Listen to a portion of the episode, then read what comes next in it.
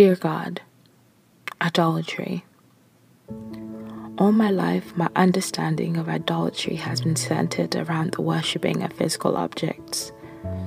After all, you did say we cannot make for ourselves an idol of any kind, or an image of anything in the heavens, or on earth, or in the sea.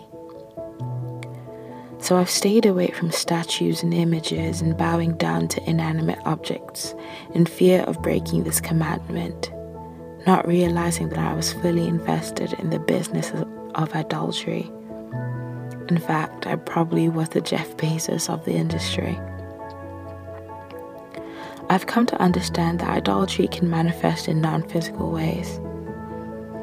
Anything that I put above you is worshipping other things but you. My obsession with a perfect body, my anxiety around my career, my desire for a companion, and even my striving for Jesus-like perfection shifts my gaze away from you. My connection and intimacy with you takes second place, and my attention is focused elsewhere. This is the most severe manifestation of idolatry, when irritation, anxiety, and sadness begin to manifest. I remind myself to shift my gaze back to you.